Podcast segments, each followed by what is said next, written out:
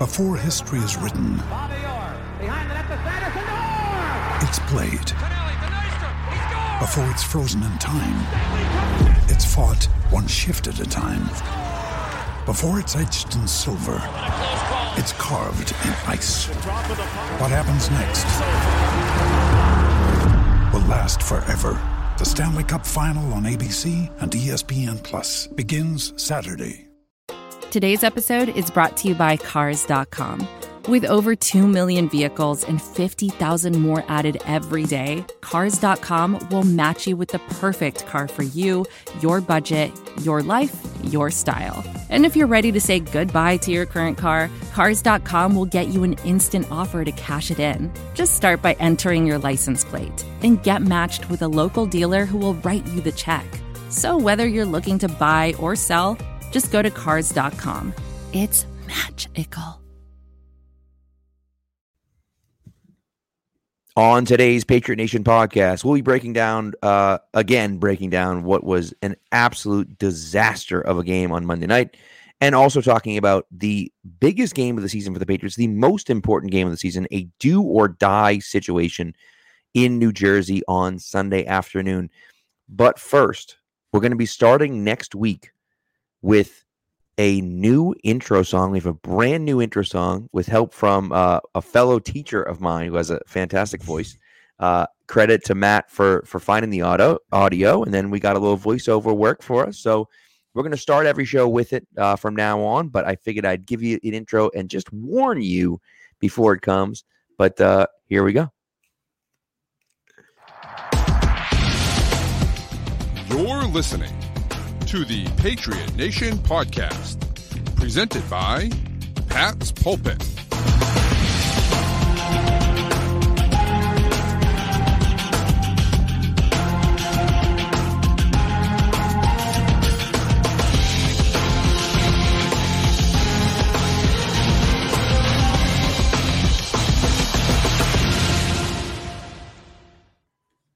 We're we're up in the production value here, week over week, Pat. Yes, we are. Yes, we are. So that's a good one. Shout out to Mr. Jakes for that one. Mr. Steven Jakes, appreciate you. Um, came out good. It came out good. Came out much better than the Patriots game on Fr- on Monday night did. That was a freaking disaster. There's a million things we're going to talk about about that game. Um, but before we get into it, Matt, I listen. Before I get into all my ranting, because you know it's coming. before I get into all my ranting, you were mentioning before, you know, off air that you kind of see and understand why Belichick made the decision he made. And so, since nobody really has talked about that, because that is not the conversation that anyone's having right now, since no one's really talked about that, why don't you kind of bring that up now? We'll start with that because I think that that's kind of an important thing to talk about. Yeah, this is one of those. I feel like in, in my spare time since Monday night, I've been going through the film and also I was just reading all the comments, reading what everybody has to say about this and all the reports, trying to put the puzzle pieces together. And the best I can figure it out is that Mac got medically cleared to play last week and can do everything. He's just in pain doing it. So he convinced Bill to say, "Hey, we're gonna we're, we're gonna play," but they knew that there was going to be some kind of rotation because Mac is not at completely full strength yet, and they wanted to make sure it's, I guess, kind of treating it like a pitcher. Like he's going to go out there, and once he's tired, we're going to put the next guy in, except you can rotate. And the quarterbacks knew this. My guess is that the coaches kind of thought this is not that big of a deal. The offense has been practicing with both of these guys all season long. It's not going to matter which one of them is back there to them because they still got to do their job. So we're not really going to pass it along. And that was the game plan going into it. Was we're going to let, Mac play as much as he can, and when he can't play, Zappe's going to go in and handle everything. And and we think Zappe can win us the game, but Mac is better, gives us a better chance to win. So we're going to put him out there as much as possible. Then second drive, You've got Mac taking a sack on a play that ended up not counting. There were offsetting penalties on it, but he kind of goes down a little bit awkwardly, and it seemed like he had the corner on the defensive lineman and just goes down anyway. You got Zappe after that yeah. with his helmet on on the sideline. He looks like he's ready to come in. They don't have him come in yet. Third drive is the one that ends in the pick, but the throw before the pick, I tweeted out a video of it earlier. You can see on the throw, Mac looks very uncomfortable on that front foot. He's wincing a little bit. And my feeling looking at all this was that Mac was sore and they were probably going to pull him after that third drive anyway. It just so happened that there was a pick, which kind of made the decision look the way it did. And they were going to let Zappe play, and Zappe was all came out and played well. So you're not going to pull him at that point. You're going to let him start the second half. And then the way things went, the Bears score, a field goal before the half. I think field goal on the first drive. Pats go three and out with Zappe. Another field goal. Pats go three and out again. So Zappe gets two drives, six plays total in the second half. And then the Bears score a touchdown. And all of a sudden, the game is entirely out of reach, and there is no reason to put an injured quarterback back in the game. If the game's right. close, you're willing to risk it because you need the win. But at that point, there's no reason to do it. So with Mac being named the starter now for next week, I think that pretty much clears up that at least to the coaches right now in this moment, there isn't a QB controversy. You're not rushing Mac back to play in this game and letting him play not at full strength unless you think he's the better guy. They're trying to win football games here. Like you're right. not you're not putting him out there unless you think he's better. And there are issues with Mac Jones's game right now. He's there's a lot to work out there. He's far, far from a polished product. But I don't think we should look at an 11 drop back sample size and decide that was the straw that broke the camel's back and they're going to Zappe here. I think it's more complicated than that. And Bill is never going to be the one to comment on this stuff a lot. And that is even more so the case when there's an injury in the mix. Right. You don't well, know what the way players' bodies are going to respond. He's always deferred to the medical guys on that first, and then he makes a decision. So I don't think he wants to get in the middle of anything. He's going to defer. It comes off a little weird. He could have handled it better, but this isn't as insane as it looked Monday night when we were all watching the game. Yeah, I mean, I just thought it was. I just thought it was a terrible idea to start him. I just thought it was a bad idea to start him, eh, primarily because of what you said. Right? You, we knew he was going to be in pain. We knew it any sane person would know that he was going to be in pain no matter what. And sure, it's a pain tolerance thing. Fine. But, you know, uh, a, a high ankle sprain's four to six weeks.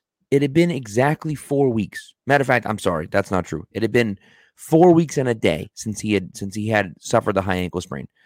There was no reason to rush him out when you have the most important game of the season coming up on Sunday and now Mac Jones has a short week to deal with that. Yep. Now, maybe you said, okay, well, we're going to get you out there and get your feet wet a little bit, and we'll get why? Why? It doesn't it yeah. doesn't benefit anything, right? Now maybe you say, oh, maybe he's magically fine. Maybe he looks great in the first three drives and we're up 21 to nothing and, and it doesn't matter. But it's just like it, it was it to me, that was stupid. It was stupid to put him out there on Monday night when you knew you were going to pull him and the, the crowd like this is where sometimes you got to have a little bit of um awareness of the situation you know the boston fan base is crazy and stupid and we're going to get to the fans don't you worry we're going to get to the fans mm-hmm. but but you know you have to understand that they're dumb they want bailey zappe they're already full. They're already finished with Mac Jones, and they want Bailey Zappe, which is incredibly stupid. But that that's what they wanted. He had played great for two games, yeah. and they were like, "This is our guy. We you know we want this. He's the next guy." You have to understand that situation and realize that Mac's probably not going to be able, be able to play the whole game. Even if he plays well, he's probably not going to be able to play the whole game. What are we doing setting him out there? We're just we're yeah. setting him up for failure. And I know he yeah. wants to be out there, but it's it's now it's the coach's responsibilities to step back and say, okay, we know you want to be out there. You're medically cleared. You're still not playing.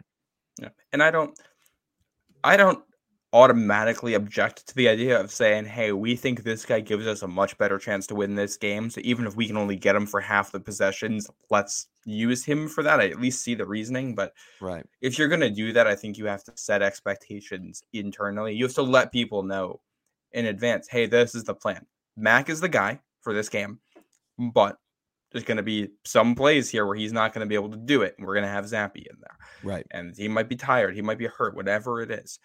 Um, and I'm not like, it's it's tough with the fan part of things because you can't let the fans dictate what you're doing on the field, but right. also the players are people with emotions and you got to protect them and if you go back, this is the, the Bill Belichick origin story. Back in Cleveland in the 90s, this is where he got into issues because he did what he thought was best with the quarterback position, and the fans did not understand it. Right. And Bill was actually, I mean, you look back, he was right. But that's not the way it came across. And this is his style of management works very well when you're winning. And it doesn't come across as well when things aren't going well. Um, Right. which I think is a little bit of a double standard from the fan perspective, Uh, yeah. but it's the way the world works. It happens in everything. It's just kind of how people react to stuff. Right. So I'm glad that they named a starter for this game in advance. I think that helps.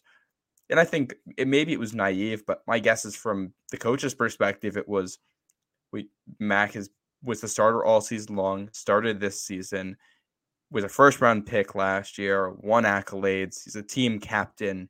Nobody internally is gonna is gonna doubt this. That's probably their expectation. But Right. But again, I I just I don't know. I, I just think if you if we're walking into a game now, listen, it's a very different situation if Mac Jones is a, is a wide receiver, and Mhm. we're saying, hey, he it's limited snaps, like he can't go hundred percent. But like Amon Ra St. Brown's a great example. You know, last week when they played Detroit, they knew Amon Ra couldn't play every snap. But they're like, hey, let's get him out there. You know, he'll play 10, 15 snaps. We'll just get him out there. And then if he breaks one, great. Because he's he's the best player we have on offense. So like let's just see what happens, you know? They didn't do that with Mac Jones, right? They didn't say that. You can't necessarily do that with the starting quarterback, right? It, it's it's not the place to do it. You know, A- and, like you said, Jakobi Meyers didn't know. Trent Brown didn't know. Rhamondre Stevenson didn't know. None of these guys knew that the plan was to go to Bailey Zappe after Mac Jones. You know, that Mac wasn't going to play the whole game and that Mac was going to come out at some point. That that report that's only stupid. came out like minutes before kickoff when Schefter tweeted it out. Right. Um, yeah, and I think I think Jeff Howe had a good piece. I think Jeff Howe has covered this entire saga incredibly well for anybody that's subscribed to the Athletic. His writing Yeah. alone is worth the price. He does, he's Right. covered this very Sure. very well. Um, the way Schefter handled it was I thought was really interesting too. He basically dropped like minutes before kickoff on ESPN, like, "Hey, both of these guys are playing tonight." After the whole lead up to everything, and it looked like, all right, Mac is going to be the guy. Which it was. I, I Schefter has good sources, but he also, I think, is not ESPN's best reporter for stuff in New England. Right. So when that came out, I was kind of questioning it, but uh, you you watch, and it's it's also funny that we're talking about Mac and the health of his ankle. He was the leading t- rusher for the team, and I know. Yeah.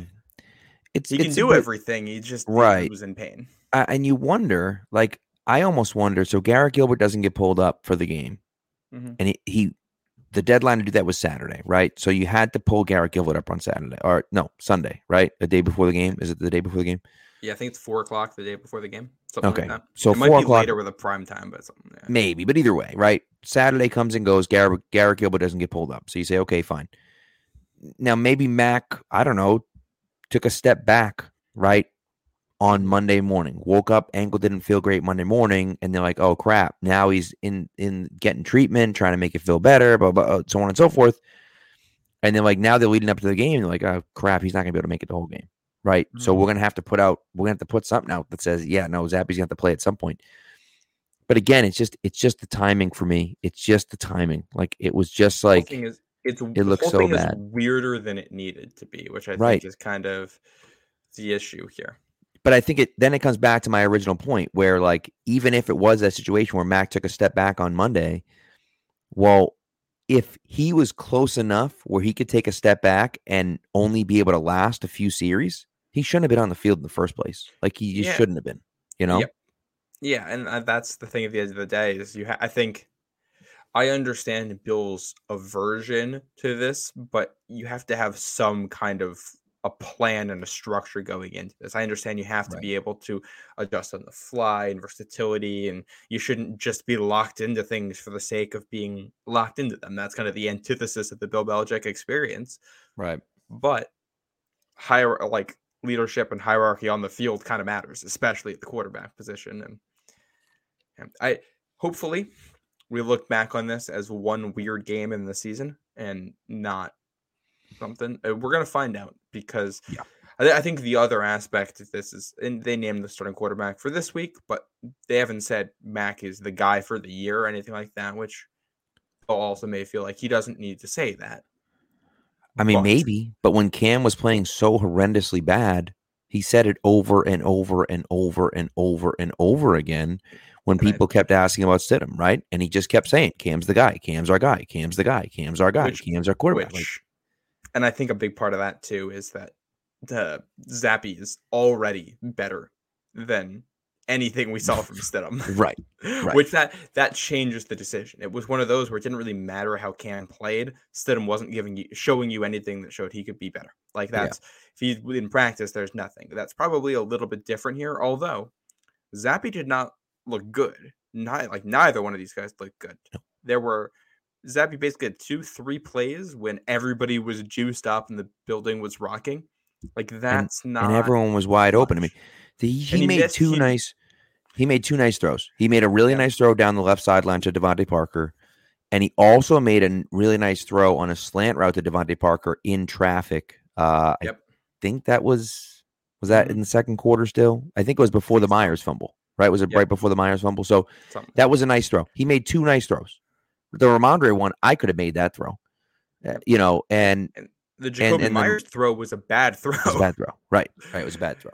And Yeah. so, you know, but Meyers was so wide open that he was able to dive, get up, and then still score the touchdown. So it was like, you know, you, you think about how wide open the guy was. I mean, that's it's And that type of stuff, you know? Yeah, and think about how differently this entire discussion looks. If DeVante Parker high points that ball for a touchdown on the first drive of the season, Yep. and that throw from Zappe to Parker in the, the Cleveland game early on isn't is one that Parker doesn't come down with or that gets picked or anything. Right. That was third down. So Yeah. you, you force a punt or whatever. Like Parker has made a couple really good catches this season. And the one time he didn't come out come down with it on a jump ball happened to be when Mac was playing, happened to be in a bad situation and happened to be a missed call and uh, all of this stuff. Right. It's like football is Right. situational. And uh, that's all three of those plays, the, the play, the catch he made on Monday, and the catch he made against the Browns, and the catch he didn't make against Miami were all incredibly similar plays. Right. Right. And that's the thing. Like, oh, you know, people say, oh, it was back shoulder and was underthrown. The one last night was back shoulder, and under the Monday night was was underthrown, and he had to jump over the guy to go get it. Like he just he went up and got it. Unlike in Miami where he didn't, and part of the reason he didn't is because he was getting interfered with, right? And so it's like, you know, that's it- it's just it is what it is, right? And and unfortunately, football is a results based game Yeah. from pretty much everybody. It's a results based game. So if the pass is complete, it was a good play. If the pass is incomplete, it was a bad play. And Yeah. it's very black and white for a lot of people. Now, listen, we try to look past that, right?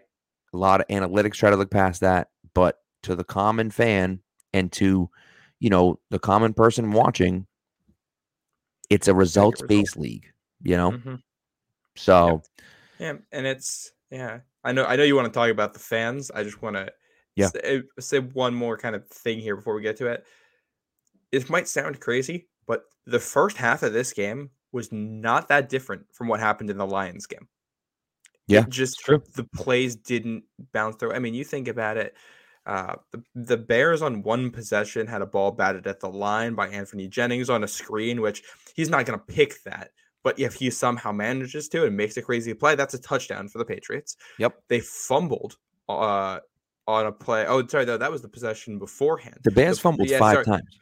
Yeah. So the first, sorry, the first possession of the game for the Bears, they fumbled it. Patriots couldn't get on it, and they kicked the Mhm. field goal. And Jack Jones came about this far away from blocking the kick, Yeah. which is exactly what happened in Miami. They go down, they force a strip sack. Miami lands on the ball, kicks a field goal. Cody Davis almost blocked it, and they're up three nothing. Same exact thing. The second Yep. possession got a pass batted down. I saw you retweet the Marcus Jones play where he has some really good recovery speed to break it up. He got both hands on that. That could have been a pick. Right. And the next play, they force a Justin Fields fumble and it goes out of bounds on the third down sack. And it's Yep. like any of those plays goes differently. We're talking about this a little bit differently. Any Right. one of those, the couple offensive penalties in the first two possessions that really, really hurt them from Trent Brown, if one of those doesn't happen, then we might be talking about the entirety of this game differently. And then that Bears game, the Bears drive when they drove down, scored the touchdown, and made it ten nothing. There was a couple holding calls that I think it was holding to the same level of things that were called at other points of the game. One was particularly egregious on Lawrence Guy, where he got like dragged away from the play by his shoulders. Yeah. And it's just like it's if you're complaining about the refs, you're losing. Like I'm not I'm never gonna blame the Well, refs. of course, right. But the, the Patriots team right now is not good enough to overcome a bunch of 50-50 plays not going their way. They are as correct. good as the outcome of those close plays. Yeah, and there was a there was a play with Fields too. I I, I still am in shock that they missed it, but Fields was running towards the sideline, and I I don't know if it was Marcus Jones. I think it was Marcus Jones that was over there trying to stop him from getting a first down, and not only was getting held, the the the receiver was grasping his face mask as he mm-hmm. was blocking him and holding him, and it was like the ref is standing right there. How could you possibly miss that? You're looking at the sideline, and he's standing right there it was crazy. And so, but again, like you say, you know, I mean, this game has nothing to do with the refs, but the Patriots aren't good enough to overcome those 50 50. I mean, you say it perfectly. Like, they're not good enough. They're not good enough. They were good enough to do that before. They're not anymore. Like, if Yep. They're turning the ball over, they lose. If they're forcing turnovers, they win. That's what happens. That's the way it goes on Yep. this team right now, you know? Yep. And even like the Trent Brown, the Trent Brown holding play on the first drive was a five yard offsides, no big deal. On the second drive, that's a second down play, and it was defensive holding. That's an automatic first down. So now you have another first down to deal with, and you've moved it a little bit further. So that's and the type of stuff where it's like start you and can't- moved to third and five back Right. to a third and ten. They called a run there instead. right. Which uh, I don't know if you want to get into the fan stuff before we talk about the offensive line here. Yeah, But So- the offensive line is a concern. yeah. So the fan stuff for me, I, I'm wearing. I, I wore this shirt intentionally. It says the North remembers. Okay, the North the North remembers, and partly because you know uh, Game of Thrones, not really Game of Thrones, but House of Dragons ended on on Sunday. Um, but also because Mac Jones will remember, and I will freaking remember. Okay, that was absolutely disgusting. That is one of the. That is the. Might be the only time in my life that I've been embarrassed to be a Patriots fan. I was, I was actually embarrassed to be at the stadium on, on Monday night. It was embarrassing. It was, it was a shame. It was sickening. It made me sick. Like to hear those people. The Patriots go three and out on the first drive. Mac Jones goes one for one with a, with a pass to Rhamondre Stevenson that w- was a, a, uh, a, a what's it called a, screen pass that goes for for negative one or something like that. Mac Jones goes one for one on the first drive, and they get booed off the field after a three and out. You're booing Mac Jones after a three and out, the first drive of the game. Now this is a guy who, a- and, you know, remember back to the to the to the uh, uh, Baltimore game, right? In that two point conversion that didn't happen, but Damien Harris has the ball. He pitches it back to Mac. Mac dives into the end zone through two defenders. Like that was an amazing play by Mac Jones. That's the type of guy he is.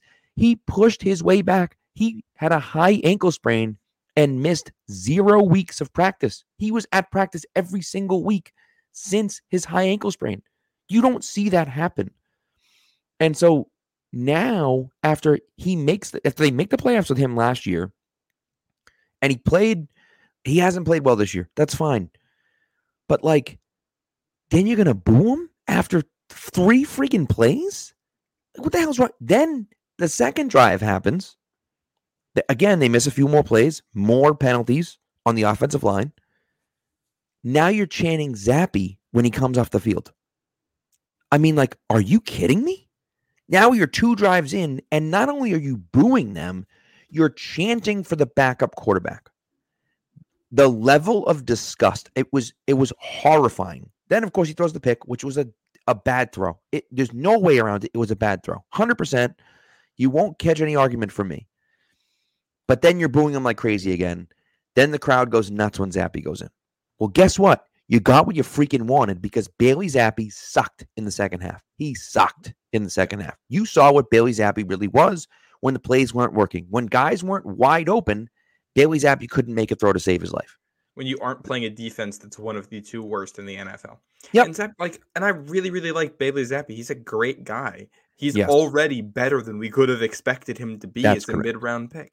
He's Yep. awesome. I'm gonna, I'm gonna cheer for that guy as loud as I've cheered for anybody because he seems like a great guy, a fun player. Teammates love him. Right. But this isn't like this isn't a TV show where you're you're picking between which side you want to win. You're rooting for your favorite character. Like these are human people out there trying to do a job and trying their best. Again, I get booing your own team. You can do it when it's obviously poor effort or when things aren't working and it's veterans and it's leaders and all that and expectations are high.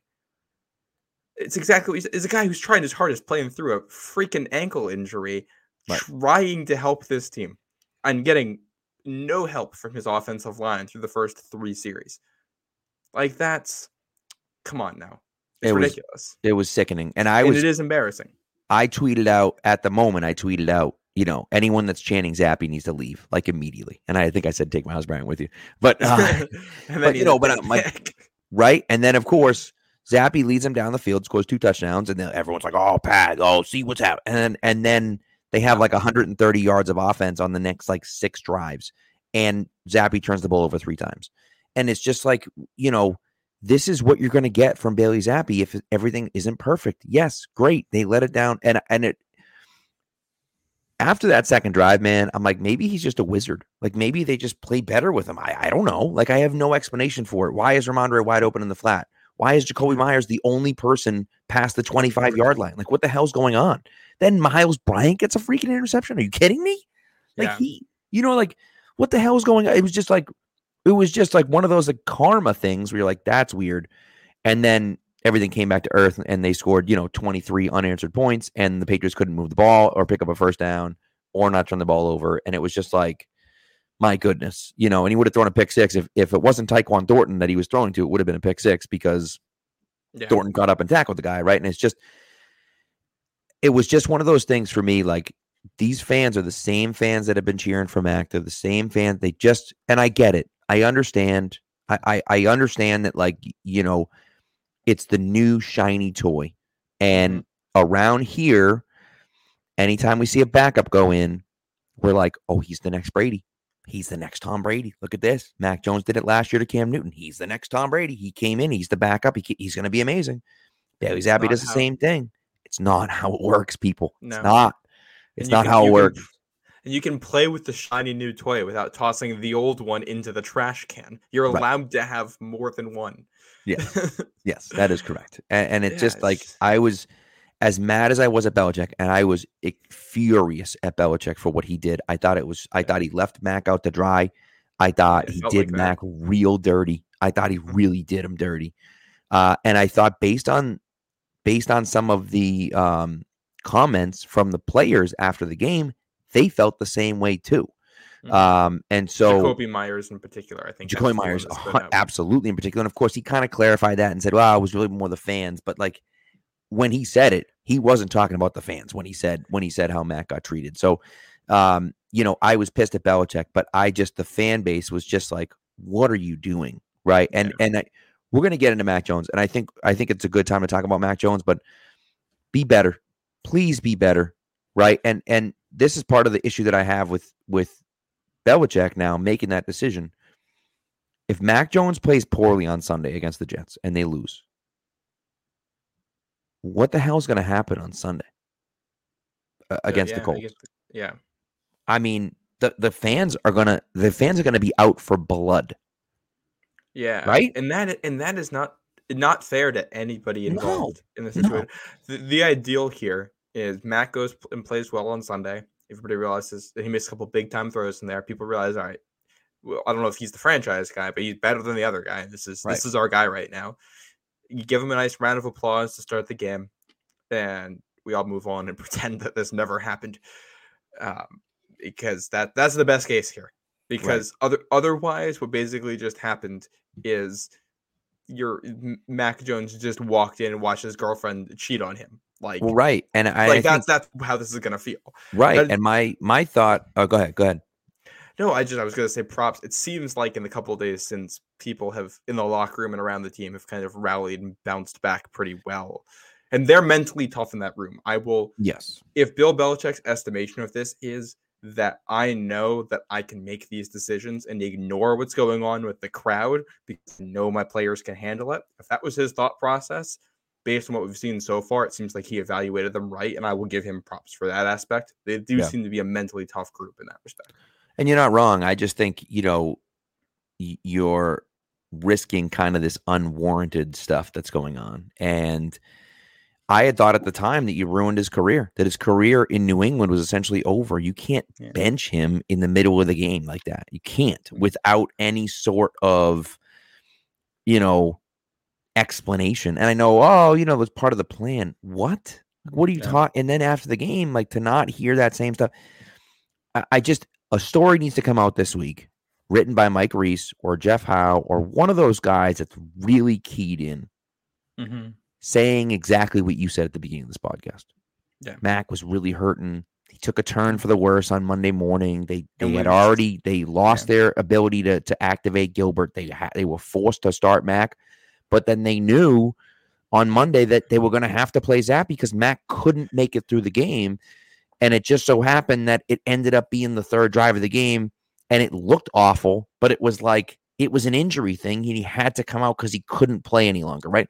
A story like that has to come out this week because if it doesn't, the fans are just sitting there looking at it saying, "Well, they pulled Mac because he sucked." And then Zappe Yeah. went and he sucked, and so now Mac's the quarterback again. Like it just Yeah. like that's that's not enough, you know. And, uh, and the other the other way can come out is talking about how he's a tough kid and he battled and they thought he could handle it, which I think we've also to an extent already seen. I think we saw Andrew Callahan talking about that and a couple Right. other guys, which is, I mean, it's, it's what you want in a franchise quarterback. You want Correct. a guy who's gonna bounce back and battle through stuff. So I'll give him props there. I will say, if we want to talk about what was going on around him, the, uh, his teammates did not make it easy for Mac Jones. I I just Yeah. I was going through the the play by play and I watched all the Max drop backs again, just trying to get a feel for it. And it's just first and ten, run for a no gain. So that turns into second and ten. right. Mac misses a throw there, overthrows it a little bit. I know one of the announcers or the analysis guys was actually talking about how that was on Tyquan Thornton for That play- the wrong spot. That play didn't count, It didn't end up counting, but but, but he did right. miss the throw. yes, Um, but it's like, all right, you miss your first throw back, whatever. Next play is a screen pass that gets entirely blown up, and now all of a sudden you're in third and eleven, which Mac just takes off and scrambles, and there wasn't a lot going on there. I right. not it's third and eleven. It's, there's not a lot you're usually going to be able to do on that unless you have defenders blowing coverages, which I know we're going to talk about the defense later in this. Yeah, yeah. Um, and then you get to the the second possession and you pick up yards on a first down. Second down, you have that holding penalty on Trent Brown, so that washes out a defensive holding. Yep. And then you have on Automatic second down, yep, second down, you have a nice play action drawn up for Mac. Nobody open. He has to dump it off to Damien Harris for two yards, but you're in third and manageable, third and five. And then a false start forces you back into third and 10, and you have to run. So you were kind of talking about that, but Mac really has not done anything wrong through this stretch. And because of everything going on around him, you're already two possessions in. You've essentially only had six real plays, and you're down 10 nothing before you see the ball again. And then they had, by number of plays, the longest drive that they had all day. Mac misses that that throw to Tyquan Thornton because Trent Brown can't hold a block for save his life. He's got a guy in his lap Yeah, and he should probably hit that throw. Um, I'll also note one of the, I forget who was another analysis guy was talking about how, we thought Tyquan got held on that route and got slowed up. Jakobi Meyers came over asking for a flag, so tough there. But you get yourself to third and five after a run. He scrambles, another great play. Then another run, you pick up some yards. He hits Hunter Henry with that throw, which was amazing. That was Real nice an play. Really, really nice play. That is not the play we've seen Bailey Zappe make at any point through this. Right. That was a that was actually a really good throw on a, a nice little pattern there. And then another scramble, which that was the only play where Max scrambled where I had a little bit of an issue with it because on second and nine, I thought he had a guy open. He could have taken a shot, but you get to third and one. You're not really going to complain about that. Right. They pick it up, which I thought was actually, I don't think they got that. I think they got a favorable spot on that one. It was close, but, take- yeah, You take it. And then the first and 10 is that play I was talking about where Mac looked injured. And it's a dump off to Damien Harris. Damien Harris just drops it. It should be second and five instead it's second and 10. And then so- push the pick. and and that play, I want to talk about that play because people were talking about how he missed DeVante Parker on the left hand, on the left sideline, and you're Yeah. right that he did initially. But the thing is, is that he looks open. He's not open. First of all, it's not his first read. And There's second like of three all, quarterbacks that can make that throw. Right. And, and the part, the thing is that that safety's coming over the top. If he throws it up there for Parker, it's getting picked off. It's getting picked off. So you don't make that throw unless you see it immediately and you can get it in there right over the corner as soon as he passes the corner before that safety comes in. If it's not your first read, you can't make that throw, right? Maybe Josh Allen makes that throw. Maybe, maybe Josh Allen makes that throw but nobody else in the league makes that throw. And if the timing isn't exactly right, it's a guaranteed interception. If Harris catches that ball, that's what a six yard gain or something like that. Like now you're looking at second and four. He's not even attempting that throw to to Jonnu Smith, which was Yeah. was a horrendous decision, just a horrendous decision. And the That's, biggest and that's exactly the kind of decision we've talked about. and that's the thing. Like the biggest Yeah. issue that I have, and this is one of the things that um Jesus Christ, who was the freaking terror? Who was the terrible safety that kept getting beat deep? Uh he got beat deep in this in the Seahawks game twice in like 2013. Tavon Wilson. Tavon Wilson. Okay. T- error repeaters, right? Belichick talks about this all the time. You cannot be an error repeater. Just Mhm. don't make the same mistake over and over again. Like, if you're going to make mistakes, you're going to make mistakes. It's going to be fine. But when you make that mistake, you need to learn from the mistake. You need to move on and you need to not make that mistake again. And the issue is right now, Mac Jones is not doing that. Now it's his first game back. He played three series. So, like, he's still a little bit rusty coming back. Fine. Okay. I'll chalk that one up as a mistake. But if I see another one of those where he just kind of throws it up and it gets picked off, it just gets to a point where you're like, dude, you can't keep making that throw. You can't. and that and that's the that's the play. Like if he loses his job in all of this, Right. that right there is the play. I don't care about any of the other dropbacks. I thought he was at worst fine in the Right. other stuff, and I think by and large it was there wasn't really an opportunity for him to do anything with those. I think he made the most of what was available, and there wasn't much. It's that throw, and yeah, it's just it's not great. Um, I will say one other thing that I think was a little bit concerning. He looked uncomfortable mentally with the offensive line, and this is something we talked about going back to the preseason, which this seems to be new this year. He had issues at the end of last season, throwing picks and all that. This was not one of them. yeah. And I and we have seen the issues with this offensive line. Most of the time in the pass protection, the line is good, but when they're bad, it's really They're bad. real bad.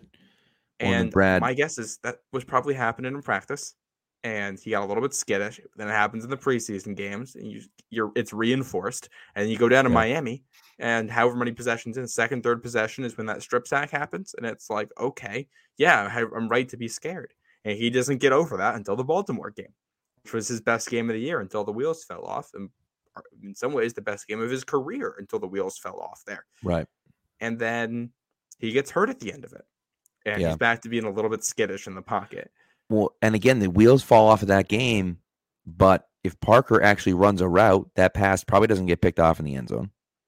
And, And if Nelson Agholor doesn't fumble, then like you know they maybe still win that game, right? And, and then you're looking at Mac Jones saying, "Hey, he fought through the adversity, they still won." Blah blah, blah you know all this other stuff. So that's the thing for me. Brad mentioned uh, Trent Brown, Trent Brown being absolutely atrocious on Monday. He was terrible, right? He was terrible. Have they have they um, gone a single game this season where one of the tackles was not off? I think, I think the Ravens game is the only game this season where they have gotten serviceable performances from both tackles. When you had mentioned that you thought David Andrews had a really bad game, and I Mhm. think Cole Strange Mike struggled Reiss. too. Yeah, Mike Reiss picked up on that too. He was Yeah. talking about it, especially the first couple possessions. He just plays where he's just not picking anybody up in the running game too. That was the biggest reason why they weren't able to move the ball in the first couple possessions, and it's that's where this team has struggled all since the the end of the Brady era. Is that if they can't play with a lead, that's it. Do you know Yeah. the last? You know the last game where they trailed at any point and ended up winning it. Oh my god. Um, I don't know when. It's the it's the Panthers game last year. We're coming up on a full year. Dude.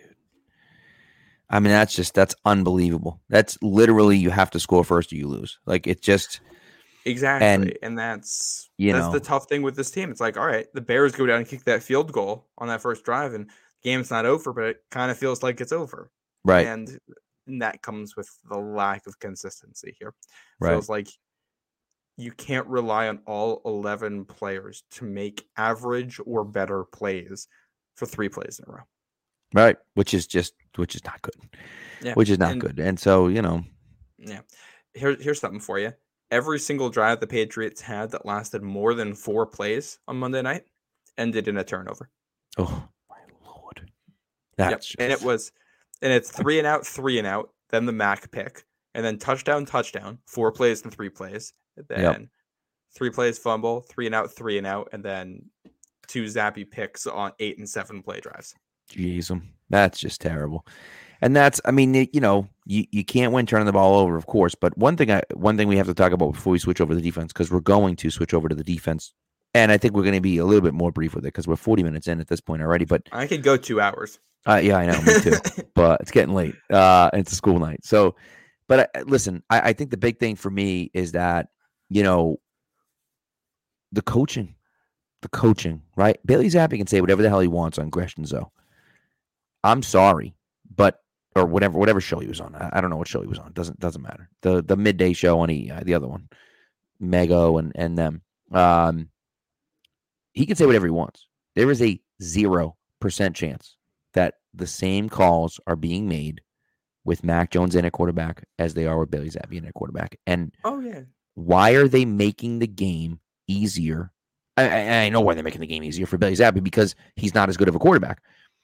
But why aren't they making the game easier for Mac Jones? I don't understand why they're not running the same plays. If Yeah. guys are wide open on the plays you're calling for Billy Zappe, I mean, think about think about what they did in the last few games.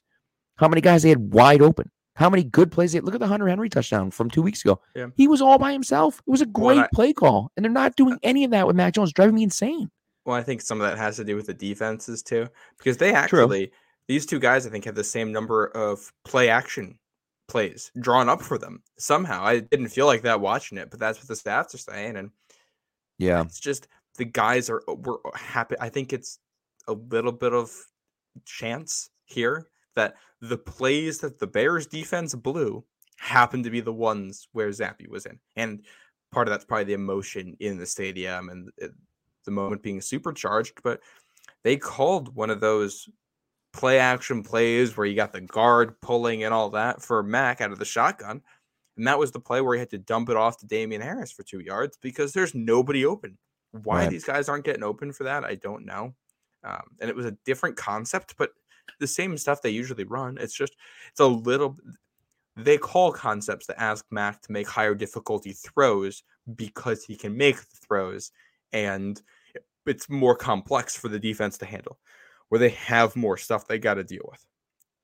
It's just it's a small sample size. Mac got eleven dropbacks, and two of them didn't even end up counting because they were penalties, and four of them had basically no chance because of the execution of the guys around him. And it's all right. He had five plays where he had an Right. opportunity, and three of those he scrambled on.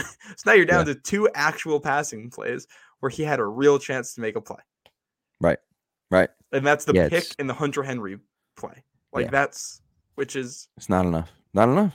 You know, no. and even and even the pick, you know, he's in he's in trouble. in pre- there's he's- there's he's under guys in his pressure on that one. face, you know. So it's like, it's just it's gonna have to get better. I think the play calling does have to improve. I, I just I haven't been. I was impressed the last few games. I haven't been super impressed with what they've done with Mac under center. And again, there's a multitude of reasons for that. But to me, especially if he's struggling, make it easier. Don't you don't have to make it harder. Just because he can make those throws doesn't mean you want to ask him to make them all the time. You don't have to. You could just make them easier. You know, and Yeah. I th- that's part of it for me. You know, is that um is that I do think I do think that's the case. Now there's one question I want to get to before we get to the defense because we're going to do that. Yeah. Okay. Before we get to the defense, uh, another lost soul here is asking about if the Pats are going to make any trades at the NFL trade deadline. Of course, that happens after next week's game, but that will have already happened by the time we get to uh, next week's show. Obviously, not the instant reaction, but next week's show. Um, I think they're going to trade Nelson Agholor, and I think they're going to trade Isaiah Wynn. I think they're going to trade both those guys if Yep. someone will take them, I think they're going to move both of those guys because Isaiah Wynn got benched. He's hurt, but he also got benched for Marcus Cannon. And, you know, although the offensive line didn't play great, I didn't hear one thing about Marcus Cannon. And usually when you don't hear a guy's name, it's pretty good. So he played Yeah. okay. He wasn't amazing, but he played okay. Right. And so, like, Yeah. if you can survive with Cannon at right tackle for the season, you're trading Isaiah Wynn because you can get something back for him. Someone thinks, hey, if I give up a fifth round pick, I can get something back for this guy. Yeah. Um, Like you know? Just is back now too, which helps out your depth. That you probably don't want to start him, No. but it's he he might be better than Cannon. Uh, that I'm not sure about. Uh, Cannon is only fine, but yeah. I could I could see Wynn going. There's rumors about people being interested in Agholor. I know he has an injury, but he only played three snaps. Thornton starting over him. Yeah. Which let me just- tell you, with with slightly better quarterback and offensive line play, Tyquan Thornton might already have five touchdowns this year with Yeah. what we're seeing because he's burning guys. Uh, he smoked that guy. Smoked him. And that was a Yeah. touchdown. If Mac had if Mac had a half a second more, that's a Yeah. touchdown. Right. And and again, if Mac gets a half a second more on that play, how how different does this game look with, you know, an 80 yard touchdown bomb to Tyquan Thornton? Right. So like. Yeah. that's the type of Uh, stuff that, you know, that you can't that, you know, you don't see coming. I don't think they're gonna make anything outside of that. I don't think they're gonna add anyone unless they can I would say go ahead, go ahead. I'd say we have a couple injury situations to monitor. David Andrews, Christian Barmore, um, and now Kyle Dugger. Yeah. I wouldn't be shocked if they were doing a player swap or a pick swap or something to get depth at some of these positions. If they not yeah. the defensive tackles, if, like we haven't gotten to the defense yet. Defensive tackles not played well. Linebackers have not played well. And I think most importantly, when Kyle Dugger isn't out there as a safety, they don't have a heavy hitter from the second level. Correct. Phillips and Peppers are good, but they don't bring that same force.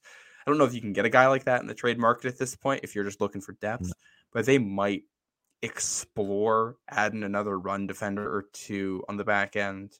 I will say I, I don't think it's going to happen, but I love the thought of them bringing in Bradley Chubb as a guy who Oh my god. could be on the market and Bill Yeah. Belichick loves. If you guys haven't seen it, um, Bill got to work him out at the draft, and uh, he was clearly just for fun. Bill just wanted Yeah. to work with him and get his hands on him because he liked him, But you don't see that much. Um, but if they like him and they like what they've seen, they have the he's one year left on his deal. The Patriots have the money to extend him if they'd like to. Edge defender is not always a priority for them, but they like it if you can get if you can get a guy they've been willing to pay elite talent there. If you get a guy who they think that good, he's been a good defender. Um, and if you're looking for cost, second in Josh Uche maybe, right? Which and then you get the do. extension, which is going to be 18, 20 million dollars a year, something like that for the next four or five years. but then you have Judon and him. And goodness. Judon's older. Like Right. he'll Judon only has a couple years left on his deal, so that means you got a guy in place. And Yep. you're asking a little bit less of Deatrich Wise, who out the the Bears definitely targeted him in some of these running situations when the Patriots went to their pass down personnel. They're running the, the QB power, the option right at him. Yeah. And when uh, uh, Wise is a good player, but he can't do everything well. And Chubb is a guy who does more things well. Yeah. Yep, agreed. So, anyways, that's the trade market. We'll see what happens next week. It's next Tuesday, I think, right? Next Tuesday is the trade Tuesday deadline. So, Wednesday. Yeah. so we'll see what happens next week. Um, for that, uh, if they make any trades, I'm sure we'll have an instant reaction on that. But um, Mhm. This is advertiser content brought to you by Frito Lay. Hello, I'm Chip Murphy, here to get you ready for the big tournament. Tonight we'll break down we break down who will be cutting cut. What are you two doing? Sorry, Chip. Prez here got his feathers ruffled when I told him Ruffles has zero chance of winning the title. And I was letting Dip know that she is not taking into account Ruffles' iconic ridges. Guys, it's March. We have to start talking about the tournament. We are. It is the 2023 Frito Lay Snack It. We're talking about big time matchups between Cheetos, Smart Food, Lay's, Sun Chips, and more. Just head to the Frito Lay Snack Bracket and vote for your favorite chip, pretzel, or dip for a chance to win up to $1,000 or a year's worth of snacks. This sounds great. Keep up the good work. Just go to fritolaysnacket.sbnation.com. No purchase necessary. Sweepstakes ends 4-3-2023. Void where prohibited. Here's worth of snacks awarded in the form of 52 coupons, each good for one bag of chips. See official rules at fritolaysnacket.sbnation.com. Anyways, all right, let's get uh let's get over to the uh to the defense. Okay, we'll get over to the defense and um it was it was really bad. I mean, just aggressively bad. That's that might be the worst offense in the league. That might be the through six games, that might have been the worst offense in the league. And they didn't just they didn't just score 33. They absolutely pounded the Patriots defense. I mean, they just made the made the Patriots defense look terrible. And they had, yeah, they had five consecutive scoring drives, all of them 30 yards or more, including a 75 yard touchdown drive. Yeah, just I mean, it's just brutal, you know. And there were a few good plays in there. The the touchdown pass to Herbert was a great call. It was, you know, Peyton Manning, eh, the clip of Peyton Manning flipping out because he's like, that's the perfect play. They have that. they have that's like the exact play you're looking for. And Fields made a really nice play to, you know, to get why I think it was wise to get his hands up, or maybe it might have been Jennings. Either way, it doesn't matter. Whoever was coming in off the edge got his hand up to get in that passing lane and Fields just made a nice play to pump fake it and then change the arm slot to get it over to him, right? And and it ends up being a touchdown because it's against cover zero. There's nothing you can do, right? So um you just it's a perfect storm type of play. But Yeah, they got that- yeah. you know 250 yards rushing. Just I mean, just unacceptable. Yeah. When this it did feel like a perfect storm kind of game for the Bears offense. I don't want to like uh, you allowed 35 points at home to the Bears and got run out of your own building. So I'm not Yeah. going to hand wave that. But also the Bears came in with a game plan that is very different from anything they had done this season. Fields made a handful of plays that I don't think he's made in his career. Right. Like if this, if you come into the game and you said that in the first half you're going to force that many fumbles and Fields is going to miss on some. ball. I mean, he he dirted some throws for no reason in the first half and just Yeah. totally missed on guys open in the flat. If you're like, all right, if he he's going to come in and do all of that, if you said that, you're thinking we're winning this game pretty easily. Problem is they they watched the film and they knew what the Patriots defense could not do when Lamar- and they pulled out a whole bunch of that stuff. Patriots still could not defend it and clearly weren't prepared for Fields to do that because he's never done that in the NFL. This is the first time they've asked him to run the ball that much in one game. And every single 50 50 play is, is except for that one pick. Right. Bears made a play. I, I, mean, think they- back to that that long third down conversion where Mack Wilson is a free rusher, and we can talk about him missing the sack on that, but I didn't mind it as much because Adrian Phillips is coming around as a spy, and it was okay. I think we, I think it was less about let's Uh, like we obviously want the sack, but let's pressure him, force him off the spot, and we're gonna have somebody coming from the other angle to spy, and he's gonna have to make a throw. And that's Right. that's the play last week where Kyle Dugger picks off Jacoby Brissett on the first drive, going for the tight end down, and he gets his head around. Well, McCourty doesn't get the head around. The ball fits in a tight window, and the tight end makes a catch that he didn't even think he was in bounds for. Right. McCourty, by the way, also dropped an interception two plays before that. So And I, I think McCord, I think McCourty had a rough game. yeah. I think Ja'Whaun Bentley had a rough game. That that Harry catch, it was Bentley's zone, and he left it. Like Right. that. That's all that is. Right. Yeah, it's just it, it's inexcusable stuff. And you know, I I wonder, you know, Barmore was out and, and Brad mentioned that Barmore was out. And that's bad. But like I Guy came back. Yeah, but like I, I I is Lawrence Guy the problem? I don't know. Like they suck against the run with Lawrence Guy in the game. That's not that's a Well, fact. they were running the other way on a lot of these. I'll tell you that much. And they were holding Lawrence Guy. So I don't know if it's Guy. I think I think the real issue here is I mean like Carl Davis and Davon Godchaux did not have good games, but they played about as well as they have. It's the second level guys. The linebackers did not fill as well as they should have. Um, I thought Bentley and Tavai had probably their worst games of the season. Tavai was not Yeah. hitting hard at all. Like the Bears tight ends were beating up the linebackers Yeah. blocking, and the Just Bears wide receivers were beating up the Pats defensive backs blocking, and they're also, I mean, it was the Patriots were basically having a whole bunch of light boxes too because the Bears had all the horizontal movement. It was kind of like that 49ers game a couple of years ago where you're just stretching a defense out horizontally. So you don't need the, the deep threat to get guys all across the field and spread out and then you're you got numbers advantages for running and it doesn't really like it doesn't really matter if guys are making plays or not because they're so Right. outnumbered there's nothing you can really do and that's it's why they say any given Sunday in the NFL because if you come out and you do something that the other team isn't ready for and I, I don't I don't mind that they weren't ready for it in the first half I mind that they had nothing to adjust to in the second half I, I don't know, maybe, maybe like spy Justin Fields like on every play. I mean, like how hard is that to do? Just spy him on every play and, and play cover one. I- Like that, that's not that difficult. And you the- can and the big- your the big play where they did- coverage. You know, Well, and the big play where they did that is that play down the sideline to Kmet, where they made a play. And Right. there was, I know there was another one where Fields took off where they had a, a cover one and a spy, but just because of the way the pressure came in, the spy can't get there, and it's Right. just, it's the way football goes sometimes. Where it was, it was not their night. Yeah, I will say, it I think yeah, yeah, which is where it's like this game isn't that far off from what happened against the Lions. It's just one gets away from you and one doesn't, and one you get fourth down stops, the other one you can't get third down stops, and one of them you get picks, the other one you, the ball doesn't bounce into your arms. Like that's that's the difference. And this defense, you're missing Barmore and Dugger, who are your two big Yeah. playmakers on defense, which I think showed. The Bears, Jack and I Jones made it. Jack Jones Look- made a nice play in the running game early on, though. I will go and Yes, give he him did. credit for that.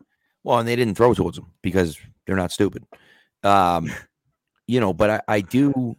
What's funny, I, don't- I don't remember if it was you that said it. It might have been you guys, and I'm not sure where I heard it from. But uh, the Chicago Bears tied their season high in third down conversions in the first half. Yeah, that was In that the was first half, I mean, like that's embarrassing. That's And just they were- and so many of them were third and longs too. yeah, Which also, it's like I watched you watch them back, and it was just it was a whole lot of.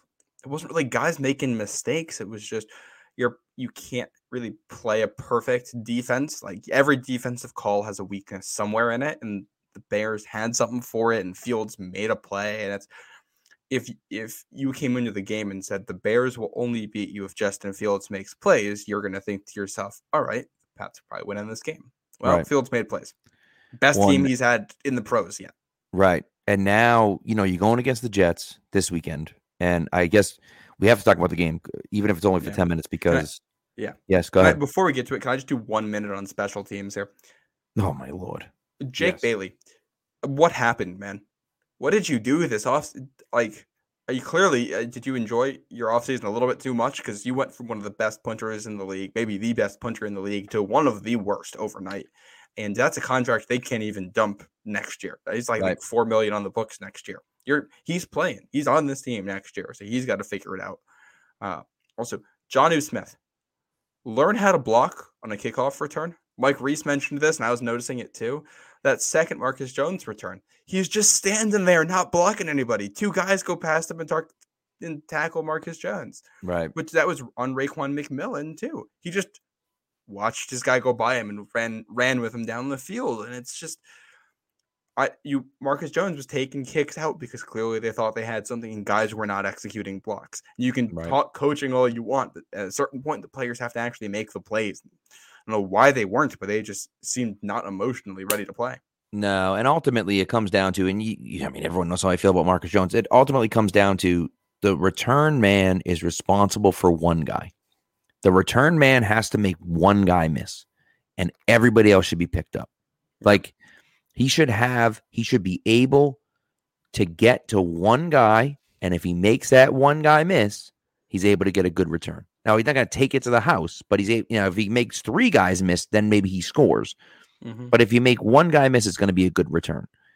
He was making a guy miss, and he'd still get tackled by three guys, and it's just like, what are we doing? Like you Yeah, can't, you and the know, fact- like it's crazy. And the fact that he was routinely taking kicks out of the end zone tells me that the coaches identified something with the Bears that was like, we got to return kicks against them because we're going to get good plays here. right.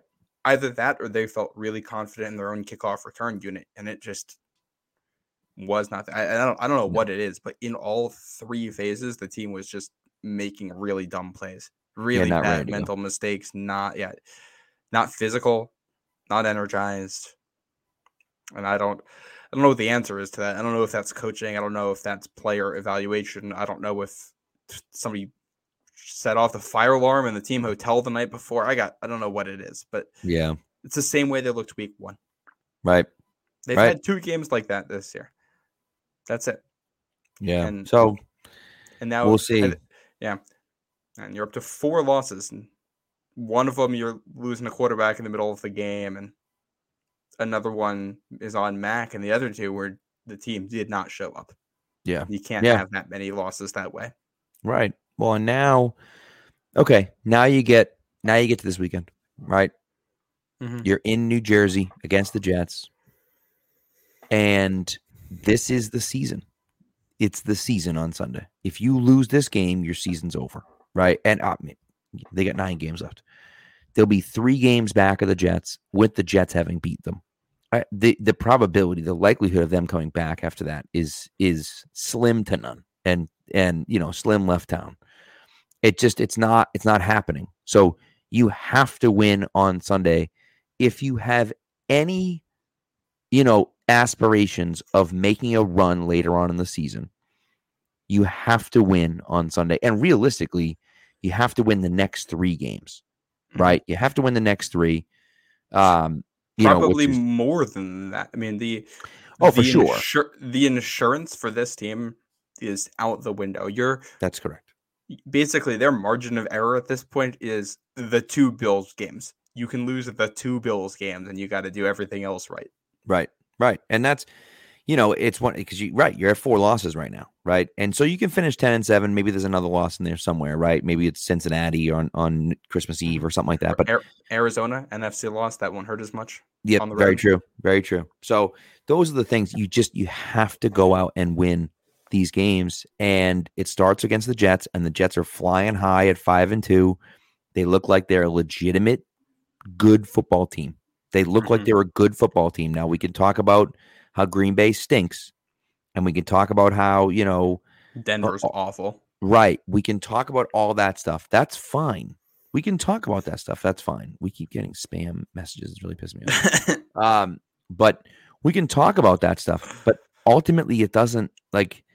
Yeah, fine. That's fine. You played Green Bay and lost. So like, you can talk about how those teams suck, but they beat the doors off of Green Bay, and you lost to Green Bay, right? So Mhm. like, they didn't beat the doors off, but they beat them, right? And so like, mm-hmm. you know, we can talk about whatever you want, but the fact is they're five and two and you're three and four, right? And so, and you're going mm-hmm. on the road to try to beat the Jets, who are flying high. Now, they're without their number one running back, which hurts, of mm-hmm. course.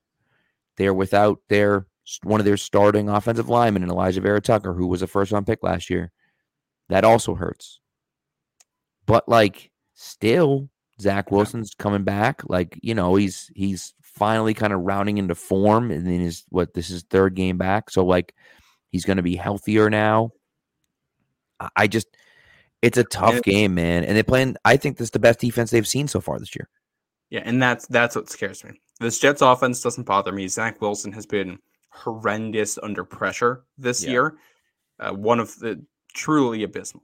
And if you're able to, if if they can stop the run on early downs, and it's the same same recipe we've been talking Right. about, stop the run on early downs and force Zach Wilson to have to beat you through the air, you're probably getting two picks off of him.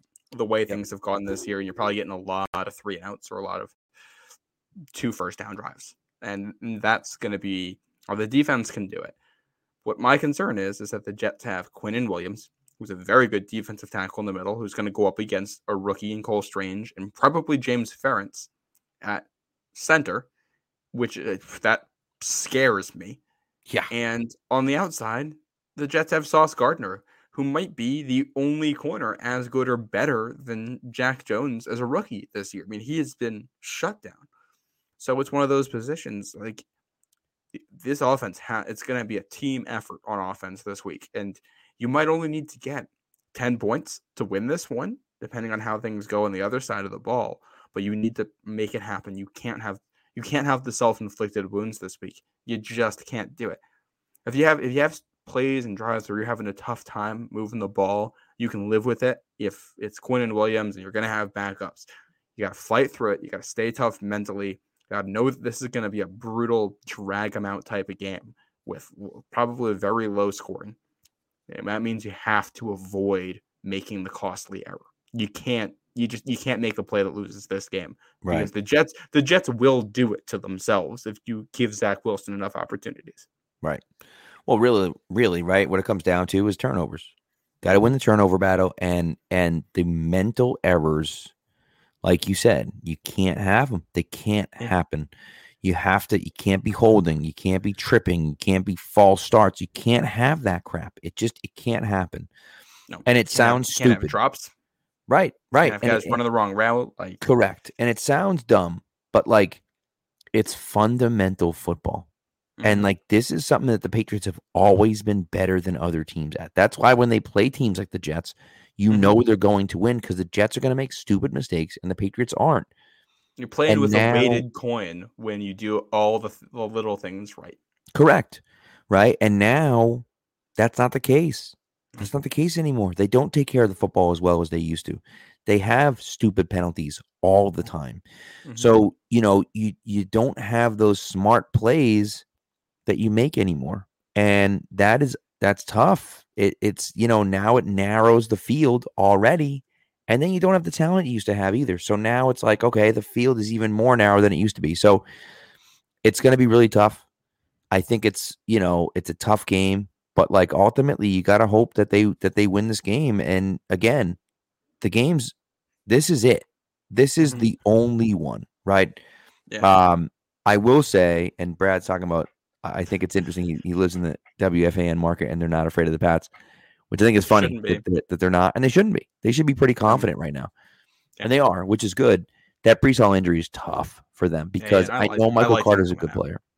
Yeah, I know Michael Carter's a good player, but like he's not Breece Hall, and so you know he's been playing his And they ball. got- He's, They you got know, James Robinson now. They made that move to go get him, which he's fine. Like he's he he's an NFL running back. They're not going out there with somebody Right. that's brought up from the practice squad. correct. Yes. Um, it's not it's not D'Andre Swift or Nick Chubb on the other side, but it is a real football player. Um, one one thing I thought was interesting. I was playing around with some of the, the advanced stats today, and I noticed this Jets defense gets really it gets a lot worse throughout the downs. But the Jets defense is one of the best defenses in the NFL on first down, and then they are mediocre on second down, and then they are awful on third down. And then the Patriots offense is on first and second downs. And this is this is all like early in the game stuff, trying to filter out weird stuff at the end of games. Yeah. First two downs, they're the second worst offense in football, but then on third down, they are the second best offense in Yeah, of football. Course, they are. It makes no So sense. I have a feeling on offense, what this is going to come down to is a whole lot of all right, it's going to be first and 10, and second and 10, and then third and eight. And can the Patriots actually still make a play there and take advantage of a Jets defense that hasn't played well? Which, if you can have some of those slow clock killing drives too, that probably works in your favor here. Yeah, hundred percent. And you know, I think Damien Harris is going to be. uh You'll use him more on Sunday. I think you know, Mhm. He's the guy who they said he was going to miss like four or five weeks, and he missed one. So, um, with a hamstring too. last week. Yeah, and with a hamstring injury, you're kind of like, okay, I'm a little bit nervous that he's going to be, Mhm. but it seems like he'll be the guy. Uh, he'll be more involved. You would think he'll be more Mhm. involved. Um, and so we'll see. But you know, you would think that he'll be more involved than he was on on Monday night. So And I didn't think he looked that good on Monday night either. Um, No. So it's one of those where you want him to play and play a little bit better, play with confidence. Which one one thing I will give this team credit for is the the double edged sword of the inconsistency too. They bounce back well from losses. They usually don't get too down on themselves, and they Yeah. usually come out kind of fired up. So it, it would not shock me to see the Patriots go into the Jets and to MetLife and end up killing them. Wouldn't shock me. It wouldn't shock me if they go down there, Mac throws three picks, and you get killed. Like there's there's nothing that would surprise me with this team. man, if that happens, It's I don't might not gonna might not come back on the podcast. it's gonna be bad if that happens. So, yeah, but I you am know, I am going to be at this game, so oh really? hopefully I hopefully I make it back in one piece. From That's exciting. I'll That's be rocking exciting. my be rocking my Judon jersey with the red sleeves. So I love it. I love it. So it sounds like then me and Barrett will be doing the uh Barrett will be back for the for the post game show, but uh, but you'll be off and I'll be in. yeah, so we'll be we'll be doing a little rotation here. Keep Oh, it look- interesting for the Look who it is. Look who stopped by. Oh, Keegan. What's up, Keegan? Hi, Miss Delaney says. Um, but uh listen, man, you know, this is it's a it's a massive game. It's the game of the Yeah. season. This is it. This determines whether you win, whether you whether you are able to make a run later in the season. And of course, like you said, I mean, they don't have a margin forever. Mhm. But it starts today. If they lose today, that's it. That's it. You know what I mean? You're three and five, three games back, three games back from the New York Jets. Three games back from the New York Jets. Think about that for a second. You don't, yeah. Basically Um, guaranteed to finish in last place in the AFC East, Yeah. which is just not a place you want to be. Can I can I give an uplifting stat here Yes, you can. Let's hear that I hope I, sw- I hope to God that this is not a jinx. I'm gonna knock on wood before I even say it. Uh, the Patriots have won, if I'm doing that, if I can count correctly, 12 straight against the Jets. yeah. The, the last time that they lost to the Jets was that overtime game in 2015 where the Patriots played the wind in Mm, overtime. Yes, that's right. Right around right around uh, Christmas time. Yep, two days later. That was the that was the year where they lost four of the last six games when the team got injured and really fell apart. And, they went down to Miami with uh, Steven Jackson and ran 87 times for zero yards. run, run, run, punt.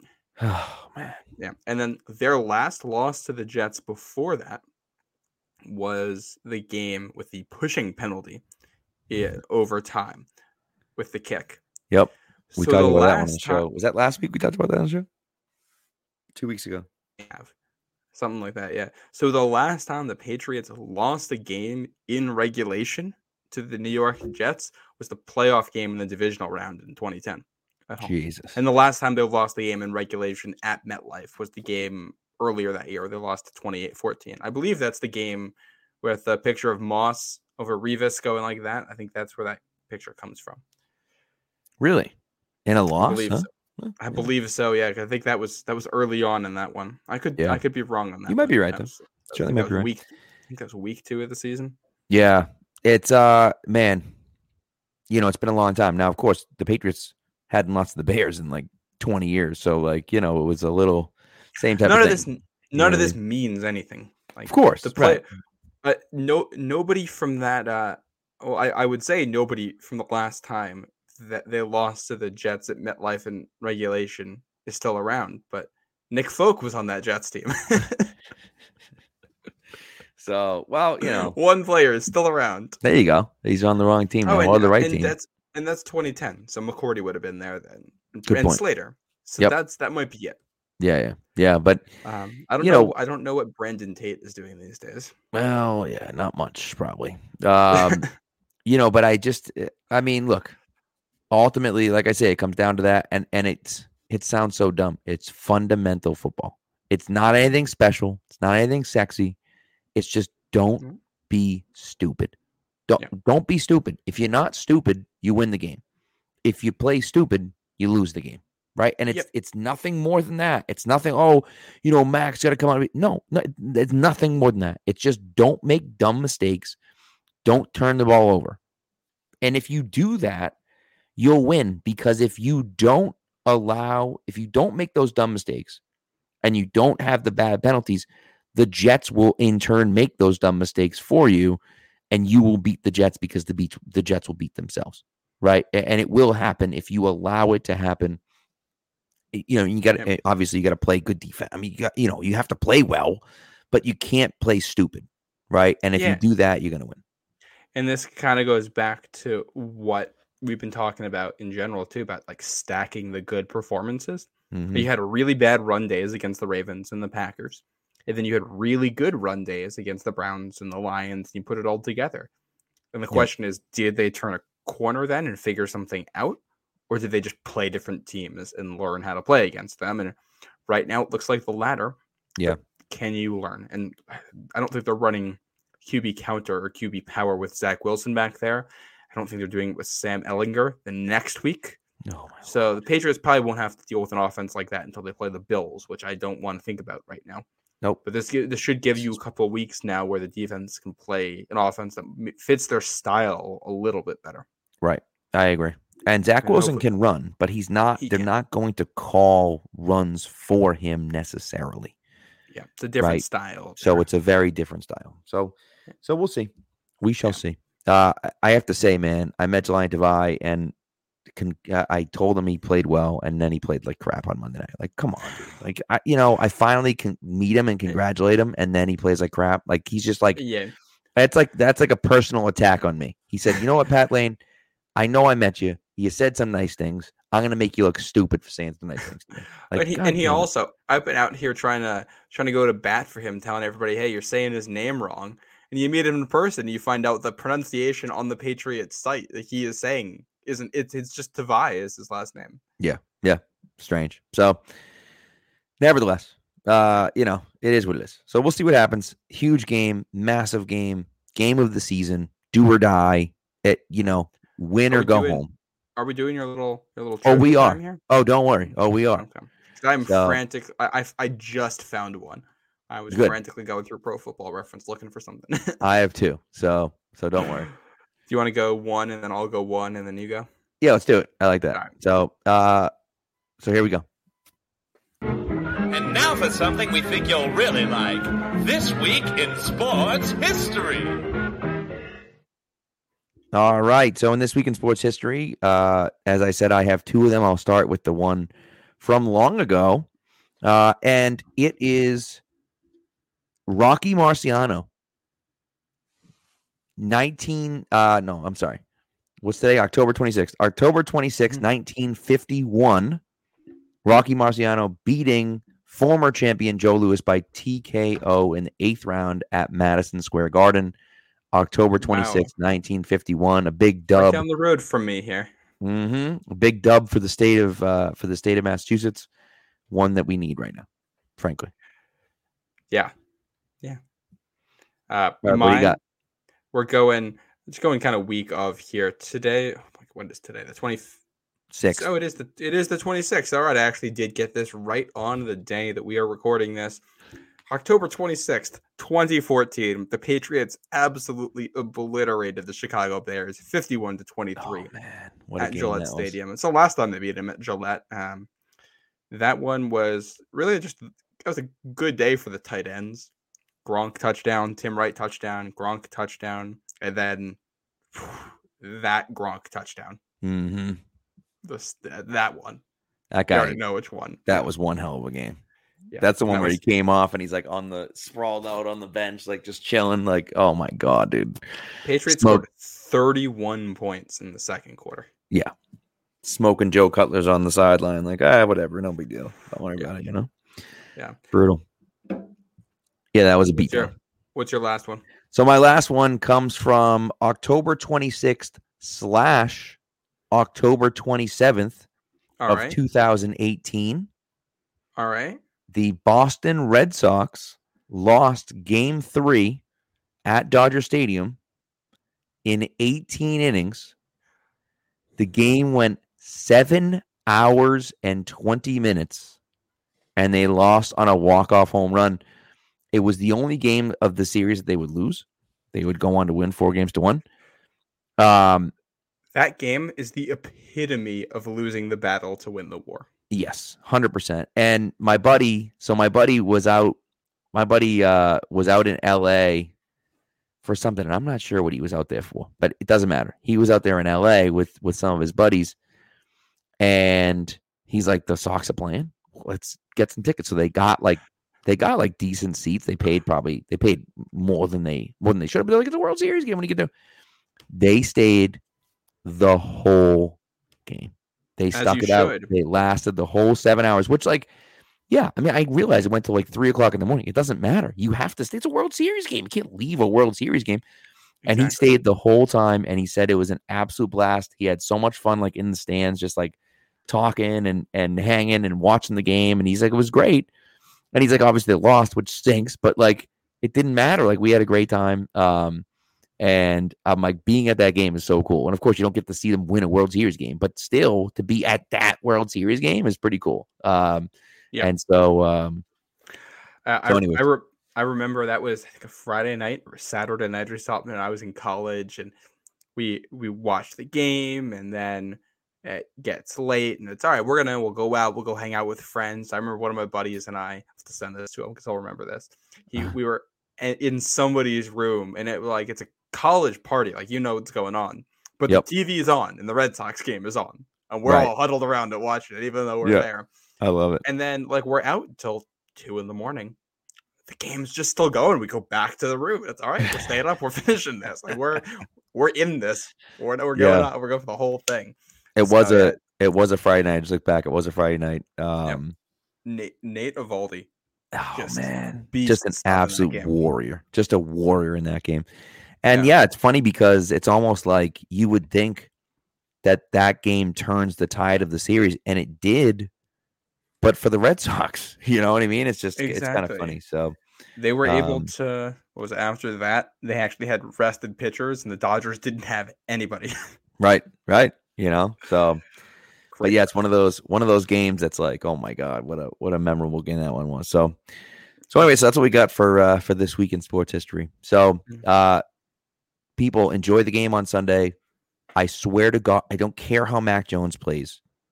I don't care how Mac Jones plays on Sunday. If you bring that weak ass shit to Gillette Stadium and you're booing Mac Jones and you're chanting Bailey Zappe's name, I will end you. I will end you. Get out of- get out- not do not do that. yeah. By and large, you don't get to pick which players you're That's You're- correct. or you're rooting for the laundry here.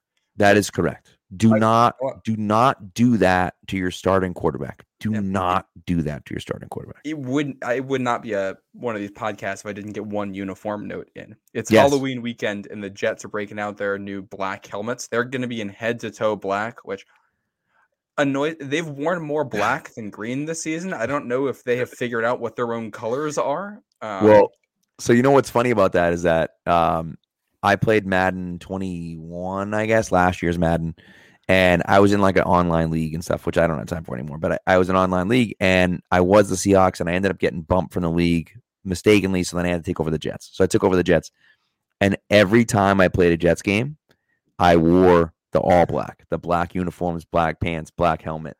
And everyone was like, those are the ugliest uniforms ever. And I'm like, I don't care. This is what I'm wearing. And I would wear it. And they're like, it's not even a real thing. And I'm like, I don't care. This is the uniform. And they're wearing those uniforms on Sunday, which And I'm like, see, I told you it was a uniform. and it's the new uh, the new black helmet. So we'll see how that looks. Uh, Yeah. like we another note on this: the Patriot since the Jets unveiled this new uniform set in 2019, um, they have not played a game against New England wearing like the green jerseys over the white pants. That hasn't happened yet. Yeah. They've they've played them in the black jerseys now twice, the green jerseys once when they went all green. and It's basically been all white. So I don't, I don't. I, the Jets are a mess usually, and they don't know what their own colors are. Patriots got the silver pants back this week Uh, too. by I the don't. I way- don't know. We might never see those again. Well, that's this. that. That was going to be my note. If they, if we never see the silver pants because of Monday night, I'm going to be very upset because that looked so good. billion times better than their normal, you know, go on- all blue. I will go on the record and say that, that might be the best that the franchise has ever looked, in my opinion. I like I the red uniforms. I like the navy better. Yeah, I, I, I like the red. I know, you know, the whole red coach thing and everything like that. I get it, but like, but you know, I think that's the classic Brady look. I do think that it like it just makes sense. Like, why are you wearing all blue? What are you doing? Like, wear the silver pants. They I look a don't, I don't mind the better. I- I don't mind the all blue every once in a while, but it doesn't Right. feel like if you want to do it for a big game or something or like a nighttime game and you want to do something special, but it does. It doesn't feel special when you do it every week. Yeah, the silver pants should be should be the home normal. Yeah, That should be yeah. the home normal, and the and the blue pants should be the away normal. Like I don't, And I, don't see what I, the problem I'd. I'd like to see what the silver pants look like on the road. I'd be intrigued by that because I think Yeah. that could also look pretty good. Uh, Well, they wore. Did they wear silver during the Brady era? They wore silver pants. Did they not on the road? uh, nope. no, they wore they blue on have- the road. Okay. They have yeah, in the Brady era, that era of uniforms, they wore blue pants basically every single game on the road if they're wearing those jerseys, except for the color rush game at Tampa in Yeah, when they wore 28 white. 2017 when they wore the white pants. Yeah, But they've never gone white over silver in this era. They did they did the silver white silver with the royal blues back in the uh back early in the 90s, nineties. Yeah. yeah, which I think looks good. So yeah. I would So we'll I wouldn't see. mind it. I wouldn't mind. It does say on the style guide, pants are interchangeable with the jerseys. It makes Well, there you that go. so Well, there you go. You never know. So, Yeah. but I hope we see the silver pants more because I hate the blue on blue. So and good. again, like you say, you know, once in a while, fine. But like as your everyday, come on, like just get out of here with that. So, Yeah. Anyways, all right, got to get some uniform talk in there. That's the way it goes. So we fit everything Yeah, in. We yeah. fit everything What in. happens when you add me to the show? You didn't That's right. you were signing That's up right. I get, hey man, that's okay. We got a little fashion style in here. We hit everything. Wait, I got the Every bitch note. about the fans. We got to talk about the terrible game on Monday. We preview Our the weird Jets. facts. We got weird facts going on. We got Mhm. you know st- uh, uh, uniform stuff. We fit it all in in an hour and a half. It's a long one, but it's a good one. It's a good one, and hopefully Yeah. the Patriots will play a good one on Sunday, and we'll be talking about them, you know, trying to make a run uh, next week at this time. But Yeah, enjoy the game, Matt. There Enjoy the Hopefully I game. make it out alive. I'm sure you will. I'm sure you will. you know the fans over there are fine. Like they're not. You know, I mean, I, I, who knows? We'll see. We'll see. We'll see how they are this season. The team Yeah. actually has a winning record at this point, so it might be Right. a different energy in that building. You would think. You would think. But also, if the Patriots lose, you would think you're more likely to get in a fight if the Patriots win and kill them than you would if the if the if the Jets kill them. You'd be surprised what alcohol can do to people. That's very true. That is very true. but you know, so but uh anyways, so hopefully they're you know, hopefully they're happy drunks. Not not too happy, but uh but hopefully, you know, Pleasant. happy-ish. Exactly. So Yeah. anyways, thank you for people in the comments, Brad and and Keegan and uh you know, whoever another lost soul is as well. So yeah. and one of my students as well said hello right at the beginning. So appreciate that. Uh, uh, one of my former students actually. So, anyways, that's it. Uh, that's our um, our episode for tonight. We appreciate that, and we'll be back with you. Uh, well, I will at least be back with you uh, for our instant reaction podcast after the game on Sunday. Have a great week, guys.